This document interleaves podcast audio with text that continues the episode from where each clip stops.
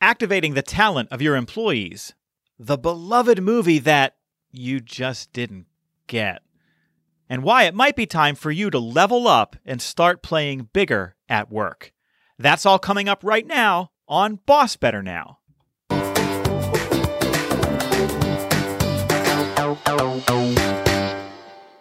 You're listening to Boss Better Now. Please welcome speaker, author, and Gryffindor, Joe Mull.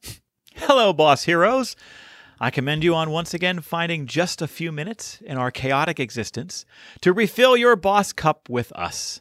Take a deep breath, clear your mind, and let's get it going. Please welcome my co host, professional coach, Alyssa Mullet.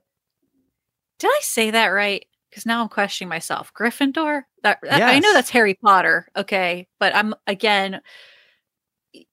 I, I always question myself whenever it comes to anything, you know, Disney and or whatever. I don't. Yeah, that they made that right. No. 'Cause they have, like- no. Oh, okay. Oh, there, we have so much work to do. No, they did not. No, Disney did not make Harry Potter. okay, well, but they have a world, right? Like No. I know that. Oh, well, where the heck is Harry Potter world at? I thought It's at Universal. It's in so they're same down there. I city. right? Same, so same Oh. city, Orlando. But uh, oh, oh, I have so much to teach you. Goodness, I I have enjoyed the movies of, of Harry Potter. Um, and my kid has a few Lego sets that are, he really likes of the whole Harry Potter schematic things with the train. He has the Hogwarts train and everything. But uh, again, I, I'm just kind of, eh, take it or leave it. With so you've not read the books. No, goodness, no. No. Did I ever tell you that I read the books because I wanted to be able to dismiss them? Yeah, I, I, I had with what? Like as as, as, not magical enough? as like a kid's book and why are adults clamoring over these Oh. I, I was I, I was working at ohio university and was just starting grad school and there were a couple of folks on the staff on, on my colleagues the fourth harry potter book was just coming out and they were just obsessed and i remember thinking this is the dumbest thing I've ever heard of. This is a kid's book. Why are these adults dressing up and lining up at bookstores? This is ridiculous. And so I was I was trying to be worldly and I thought it's not appropriate to dismiss something. Like you can't say, "Oh, that's a terrible movie" if you've never seen the movie. Right? Gotcha. And so I I went and I bought the first book. And I read it. Oh man. It was phenomenal and you liked it. And and I've been a big Harry Potter fan ever since. And my kids love Harry Potter, and um, not to go too far down a rabbit hole, but uh, my oldest child, my daughter, her name is Lily, and one of the reasons we like that name, uh, that is Harry Potter's mother's name, and she uh, is the symbol of love throughout the Oh whole gosh. series of books, and so that's one of the reasons that we named our daughter Lily. Good grief. See, like I whenever you say things like that, then I'm like, I am missing out. And because like I would I watched all the movies. I I don't have any semblance of that deep of ness that you would tie to it. You know, his mom I don't even remember his mother's name. And and now that you're talking about it, I'm like, oh my gosh, that's really beautiful. Uh, you know, how meaningful is that? Well, I tell folks all the time, it, it is a kid's book, but they grow up with the kids. And so the, the first three stories are, are pretty uh, adolescent, for lack of a better term. But then they get a little darker and more sophisticated as they go up. And uh, the, the movies are great, but the books are better. So if you're ever just looking for something to kind of easily dive into on a weekend or a plane trip, grab the first Harry Potter, give it a chance, and, and maybe you'll be surprised. I'll take your word for it. not not going on the list anytime soon, huh? I got That's plenty right. of books in my stack Okay. and in my rotation. I'm good. Well, our, our topic for today uh, is activating talent and um, why employees getting to use their talent and gifts at work is so important. Uh, and in particular, the, the ways in which bosses uh, can activate talent.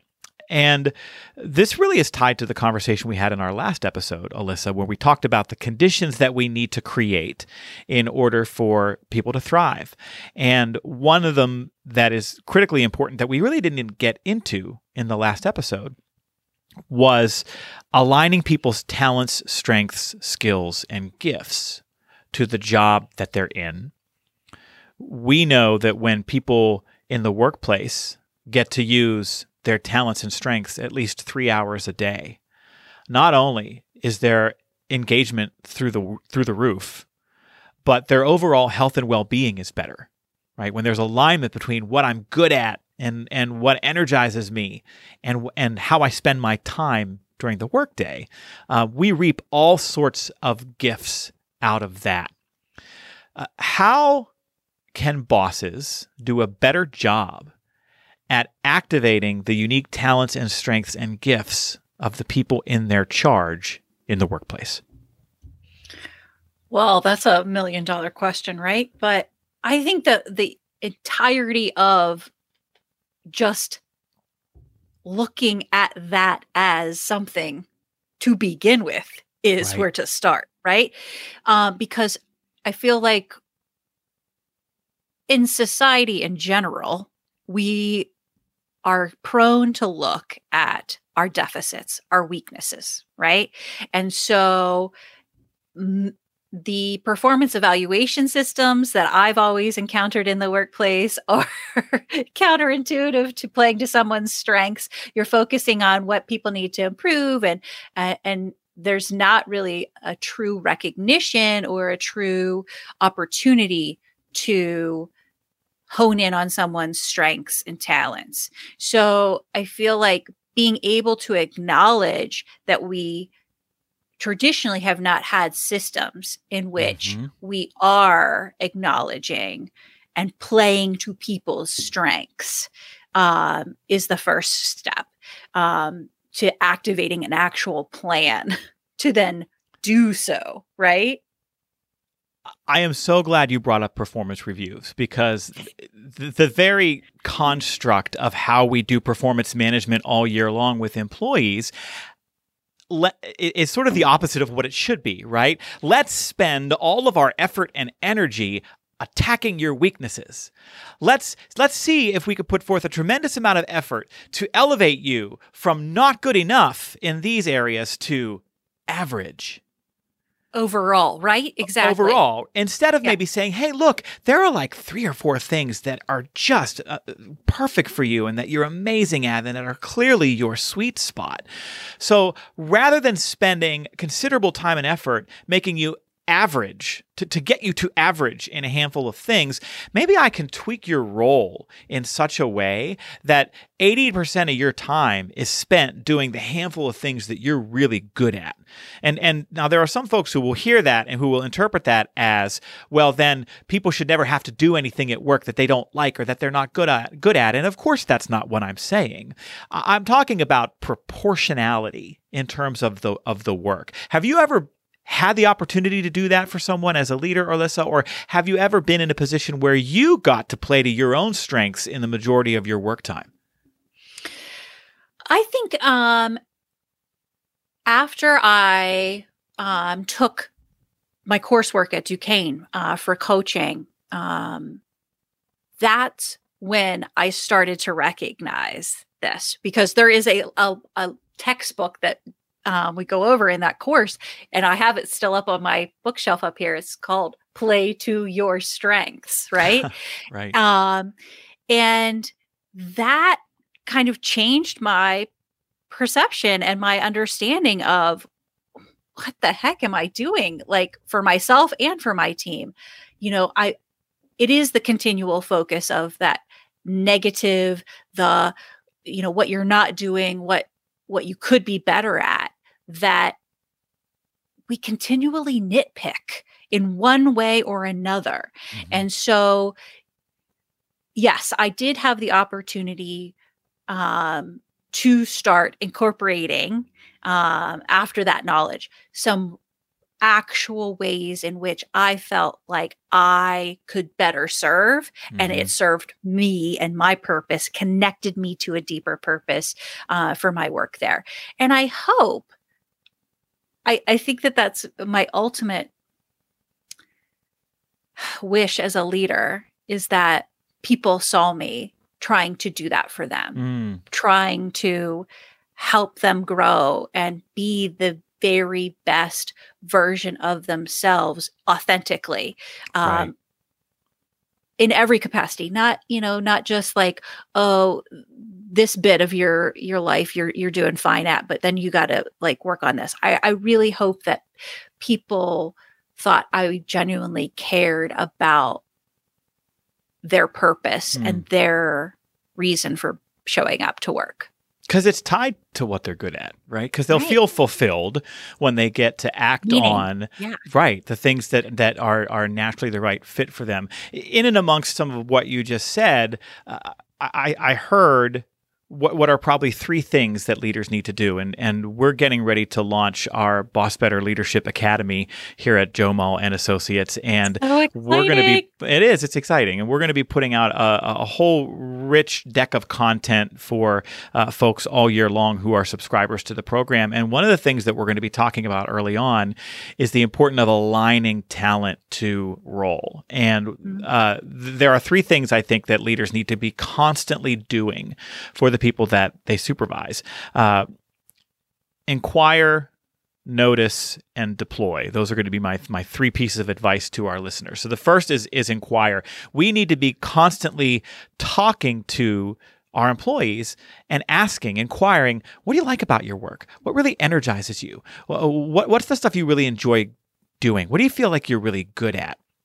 Like every job I ever had, uh, I ended up being good at making things pretty on the computer. Whether it was designing a brochure or making a sign, I just had a knack for it, and I, I, it was never a part of my job description, but I ended up doing it everywhere, and I liked doing that sort of thing. And it was because of the of the second step, which was people noticed. You know, as supervisors, we need to have dialogue. We need to ask about strengths and what energizes us and what people are good at, but we need to notice it too. And so we need to be as much as possible in the trenches with people and keeping an eye on where they seem to really shine. And, and when we notice it, we need to be explicit that we've noticed it. We need to, to mm. say that we've noticed it. Hey, I noticed that you were really good at X. And, and there's a very good likelihood that every single, most of the people who are listening to this podcast, who are leaders in one way or another, probably landed in the position because somebody noticed that they would potentially be good at it. Hmm. Somebody maybe pulled them aside and said, Hey, have you ever thought about applying for a management position? And so somebody noticed a, an affinity or a talent or some, some gifts. Uh, and then the third thing is deploy. Once you notice a talent or once you have a dialogue about it, how can you deploy that person to use that talent more often at work? So if you have somebody who's really great at diffusing angry customers on the phone, asking them to to do a little primer walkthrough uh, of how to do that well with other people on the team is a way to activate their talent. Have them lead a meeting on the subject. Mm-hmm. Um, asking people, okay, you said you really like making things pretty on the computer, Joe, and yeah, you definitely have a knack for that. Um, we've got some projects coming up. Would you like to be on one of the committees? You know, that's a way to activate talent. So, mm-hmm. having that dialogue, asking those questions, noticing those things, and deploying people to use that talent is, the, the sort of the tactical way to do it from the perspective of being a great boss. I love everything you just said because it so thoroughly aligns with some of the internal coaching processes that I try to develop in clients, which so when you inquire, you're getting curious, you're asking mm-hmm. questions, right? And so to try we're trying to create that self curiosity. Oh, what's that about? You know, oh, you know, wonder why I feel that way or whatever it might be, right? The noticing mm-hmm. is absolutely noticing and then the key thing for me is um, that plays into this whole to your strengths is the ability to notice without negative judgment. Right. of others and of yourself in the internal coaching process. So then then deploying is you know the action. How how yeah. all this internal process how it flows out of you right? So this those are really astute uh, tactical strategies that leaders can use to help their teams in yeah. a real, tangible way. And I think we have to remember that there's kind of a this sounds really ominous and it's not meant to, but there's a dark side to not getting to use your talent at work, right? Mm. If you are doing work that um, requires no thought, no effort, no time, that doesn't fit with your gifts, we get bored. We get complacent. Uh, You know, I remember for years, uh, you and I worked together at a large healthcare system, a large academic healthcare system. Uh, we won't name them. Let's just call them the mothership. We worked for years at the mothership, um, which uh, still have a lot, a lot, a lot of friends there, uh, and they they do a lot of, of incredible work. And by working at a very large and and prominent in the community health center. I don't know if you had this experience a lot, but I did.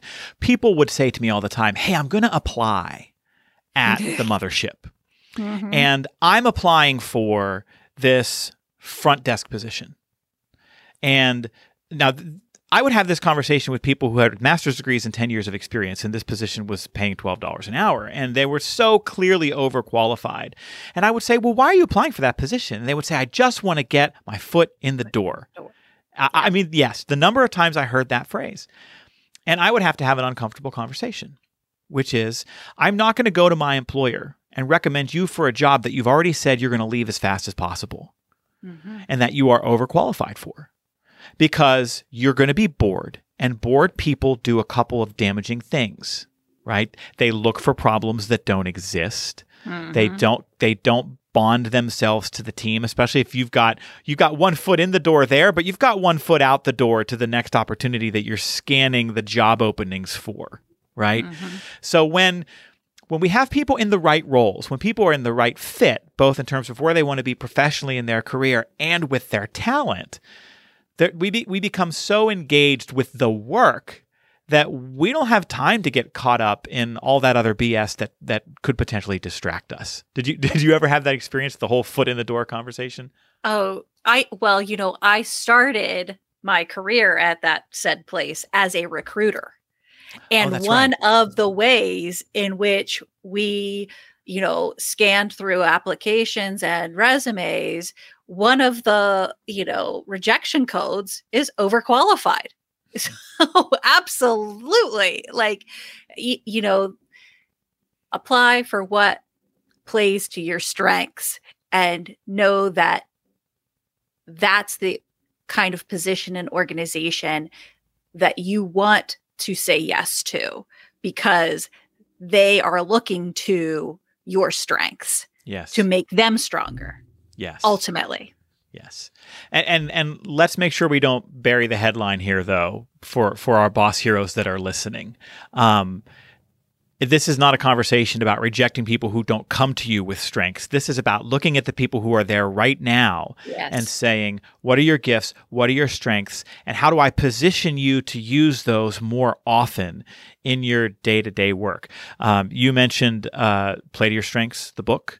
Uh, Yeah. there's another great resource out there. A lot of folks are probably familiar with it. It's the Strengths Finders book. It's Clifton's Strengths Finders. We'll we'll link to both of these books on the podcast webpage in the episode transcript if you want to go looking for them.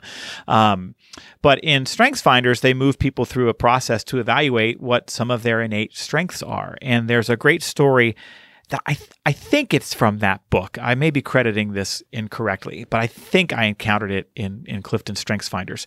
Uh, and it's a story that's attributed to Mark Twain about a man who dies and goes to heaven. And he meets St. Peter at the pearly gates. And he starts asking St. Peter all the things that he wanted answers to when he was alive on earth. And at one point, he says to St. Peter, I was a, a big student of military history. Tell me, St. Peter, who was the greatest general who ever lived? And St. Peter says, Oh, that's easy. He's standing right over there. And our guy looks, and then he says, Well, hold on, St. Peter. That can't be right. For I knew that man when I was alive on earth, and he was but a common day laborer. And St. Peter responds by saying, Yes, that's right. And he would have been the greatest general who ever lived if he had been a general. Hmm. We have folks who have strengths that we're not using. We have folks who are in the wrong roles. Mm. We have folks who have the potential to be great, but nobody has asked or or noticed yet. And I think that's a huge piece of what we have to do as bosses.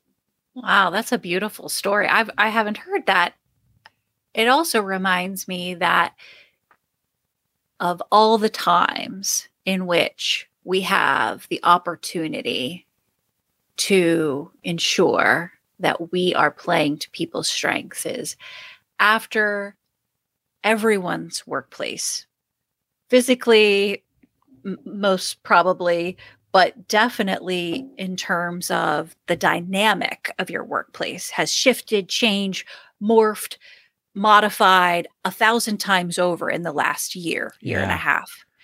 Now's the time to come back because their folks have changed and so we need to meet them where they're at maybe their strengths have morphed changed maybe what they're passionate about needs to be realigned and can be better serving the organization better serving them Yeah. now's the Yeah. time Well said. And that's a perfect bow on that conversation. So, listeners, how are you activating talent? What conversations are you having? What actions are you taking? Or, or what questions or activities are you using to notice talent and connect it with the work? We'd love for you to tell us about that. You can email the show at bossbetternow at gmail.com. You can leave a comment on the podcast Facebook page, or if you're streaming this episode online, well, then just pop a comment in the box below. We read those all the time. And that brings us to what is everyone's favorite segment, the camaraderie question of the week. And I don't say everyone lightly, I just mean that most of the time when we get an email or a, a comment on social media, people go out of their way to say, I love the camaraderie question of the week. And we hear that you're using these in your huddles and with your teams, and we're thrilled by that because we know that bosses build camaraderie on teams by making it easier for people to find things in common with each other. So use these questions at meetings and at huddles to facilitate connection and to build camaraderie. And so our question this week, Alyssa, is this Name a movie that everyone else seemed to love, but that you just didn't. What do you got for me? a big fat old nothing um and not because i'm going to say oh i'm an introvert you know I'm I'm doing a pass thing on that it's not that it's it's legit i i'm not really much of a movie person Mhm. and i know you are and again this you know takes me down about 30 rungs i have no rungs left on your ladder of of how you I have plenty of rungs, my friend. in this world. but um honestly, like movies in general feel like so much of the distant past that I can't Mm. really I, I I I have no recollection of even the last movie I saw in the theater. I have some I mean we've obviously streamed some things. You know, I've watched Trolls a couple of times, Sonic the Hedgehog a couple of times. but I would not say that like I all the hype, you know, because that's like a, you know, my movies for my 7-year-old. So the only thing that stands out in my brain as one time I went to the theater and we saw this was when it was just my husband and I the last airbender Okay. I remember walking out of there because I remember also it was like an extraordinarily long movie. walking out of there going like they should have paid me to sit through that. but I don't remember that there was actually any hype around that either. So I could have just been like, you shouldn't have seen that movie. That was really stupid for you to see that movie, period. Well, I think it's totally okay that if you're not a big movie person and that nothing pops into mind for you with this question. I think for our our leaders listening, you, you know, you have carte blanche to change this. You can say name a TV show that everyone loves but you didn't get, or name a Oh, yeah. an, a, a musician or an artist or a band or a you know something like that. Um, you can play with this a little bit depending on what you know about your team. Um, but what I we would- got out of you go with was Game of Thrones on the whole TV Oh, program okay. thing. Like everybody was like all up about that, and I'm like, eh. okay. nah. How much how much of it did you watch? I got through maybe like the first two episodes. Okay. That's All all, right. I gave it. That's okay. Hey, that's all right. And and having watched it, and Yeah. enjoyed it. Uh, it, it it is a commitment, and there's a lot going on. Yeah, so uh, you know, it's not everyone's cup of tea, and I I get that. So my answer to this question, Yes. um, I, I and I tried to think about what is a movie that I always hear getting a lot of love, and that every time I hear it getting love, I kind of go, yeah, I, I didn't get it. And the Hmm. movie that popped into my head is Love Actually. Are you familiar with the Oh. movie? I am. Yes. Uh huh. Okay, have you seen it? Yeah, I have Okay. seen that.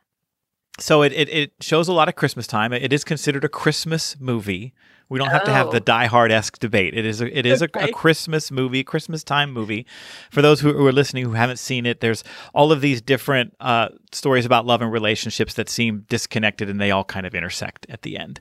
Um, and the movie is probably most famously known for the scene at the end where the guy shows up at the girl's door and with the signs and he's and it's all about like hey don't say anything but i've loved you forever and this whole sort of thing and no I, first of all No. that's your best friend's wife this was a Oh, bad choice right. you know you're, you're you know in, in in movie world that's romance but in the real world that is drama and that is I, I- don't get me started. But when I watched, I've watched the movie. I, I did. I sat down. It's like the Harry Potter thing. I did, couldn't dismiss it without watching it, so I sat down to watch it, and uh, there was just too much pain and tragedy before the couple of good feelings. And so every time I, it, it comes on at the holidays, and I see people posting online, "Oh, it's my favorite movie," and I'm like, "Nope, I don't get it."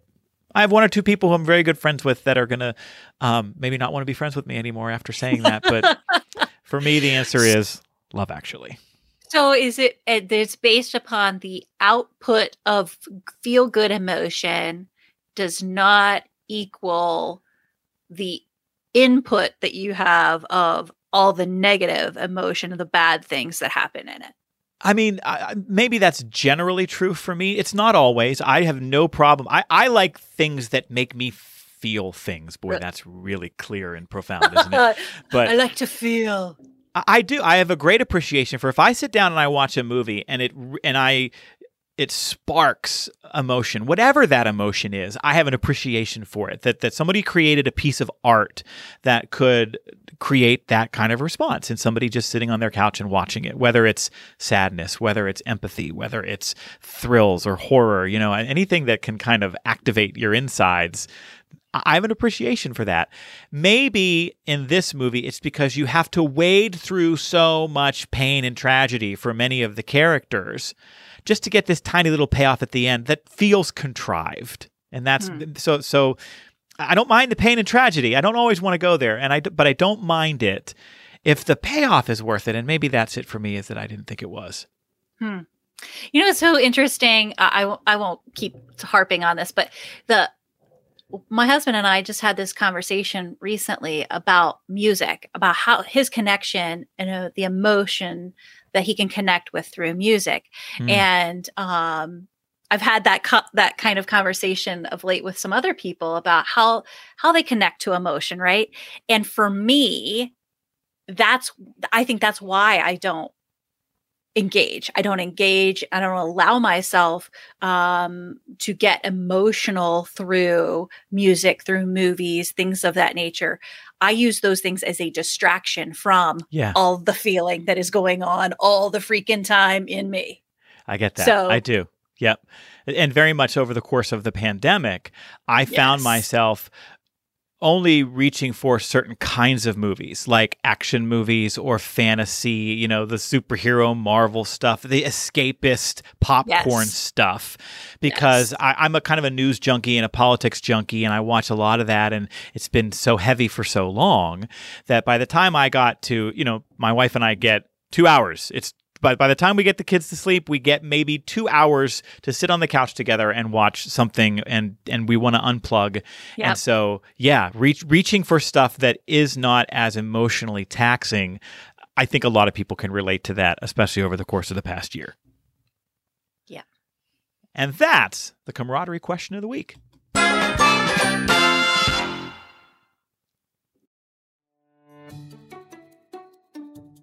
Hey, boss heroes, check it out. One of the phone calls I get most often is the We have one person here who really needs help phone call. The leader on the line tells me about an abrasive executive, a manager not meeting the needs of his or her team, or two physicians who can't overcome conflict. Their question is always the same Do you have any training I could provide for this person? I have to tell them the uncomfortable truth. Theirs is a problem that training won't fix. The problems these leaders describe require a different solution coaching. A professional coach helps people explore new ways of thinking and operating while examining the root causes of their own behavior. When someone needs to examine their approach, adjust their style, become more adaptable, clarify goals, or navigate conflict, there's only one coach I recommend our own Alyssa Mullet. Alyssa is a professional and executive coach who works one on one with clients to tackle the issues that live behind closed doors. Experienced, credentialed, and revered by her clients, Alyssa can help you or any leader struggling on your team design a path to achievement and professional success. I've sent Alyssa to clients all over the country, and they rave about her every time. Every single time. So if you have that one leader who is struggling, or that one leader is you, I strongly encourage you to invest in coaching. For more information on working with Alyssa or to get a quote, visit joemull.com forward slash coaching. All right, Alyssa, we're going to wrap up the podcast today with a question. And I think it's a question that our boss heroes can play with uh, for a little while and should revisit from time to time when they look at their workplaces and their work environments. And that question is this are you settling for what you have, or are you working toward what could be?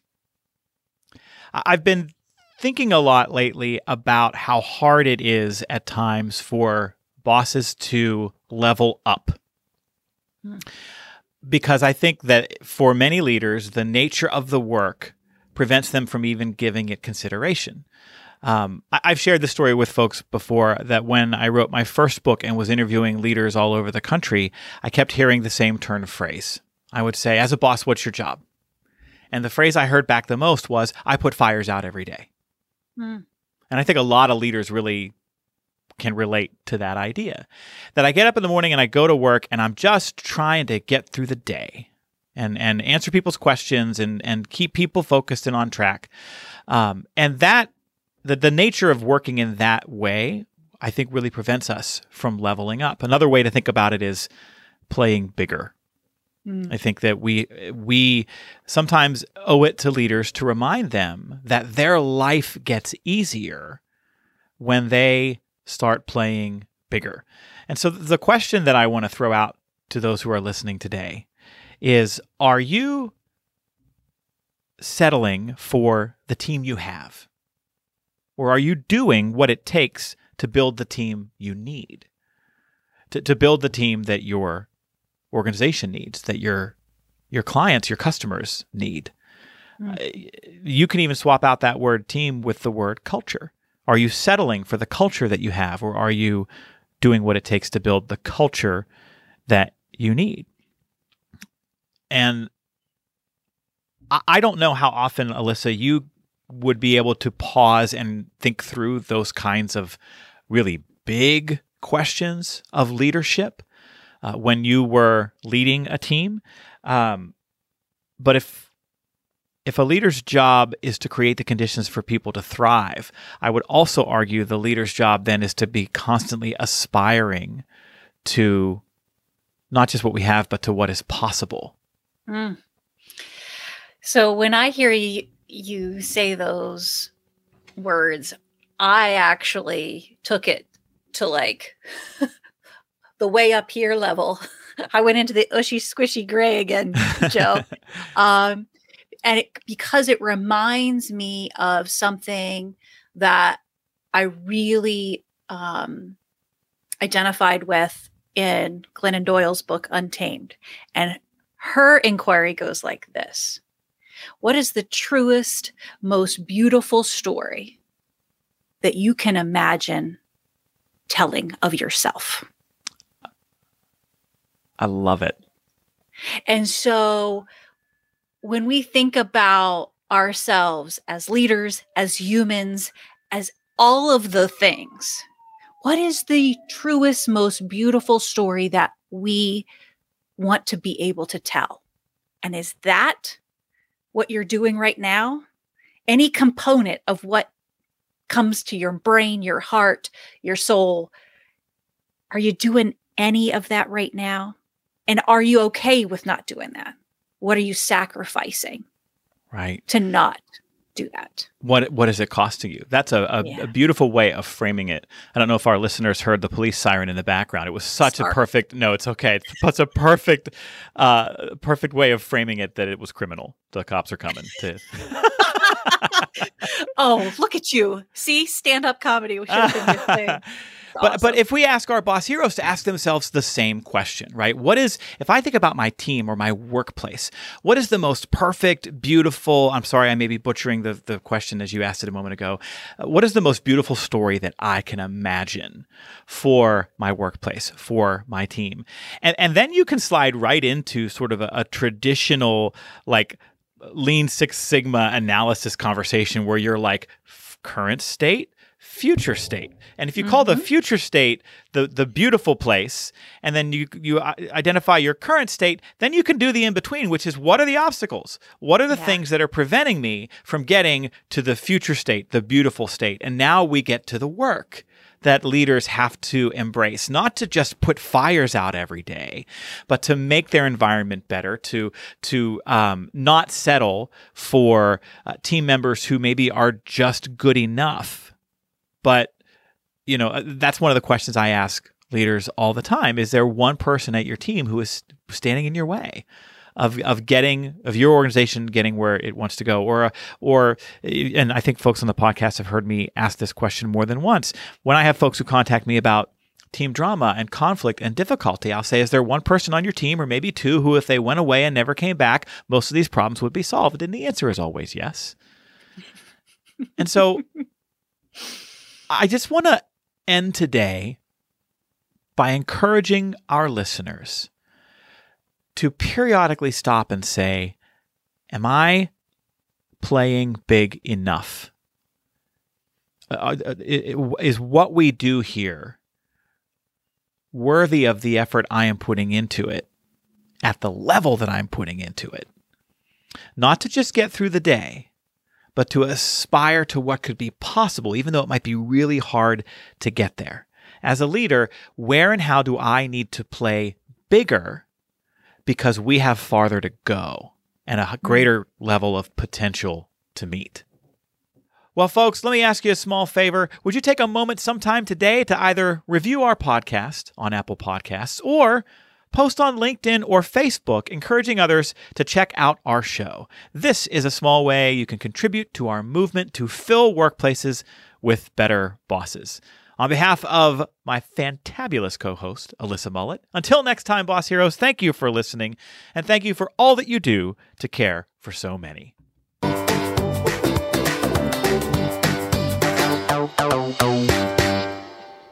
This show is sponsored by Joe Mull and Associates. Remember, commitment comes from better bosses. Visit joemull.com today.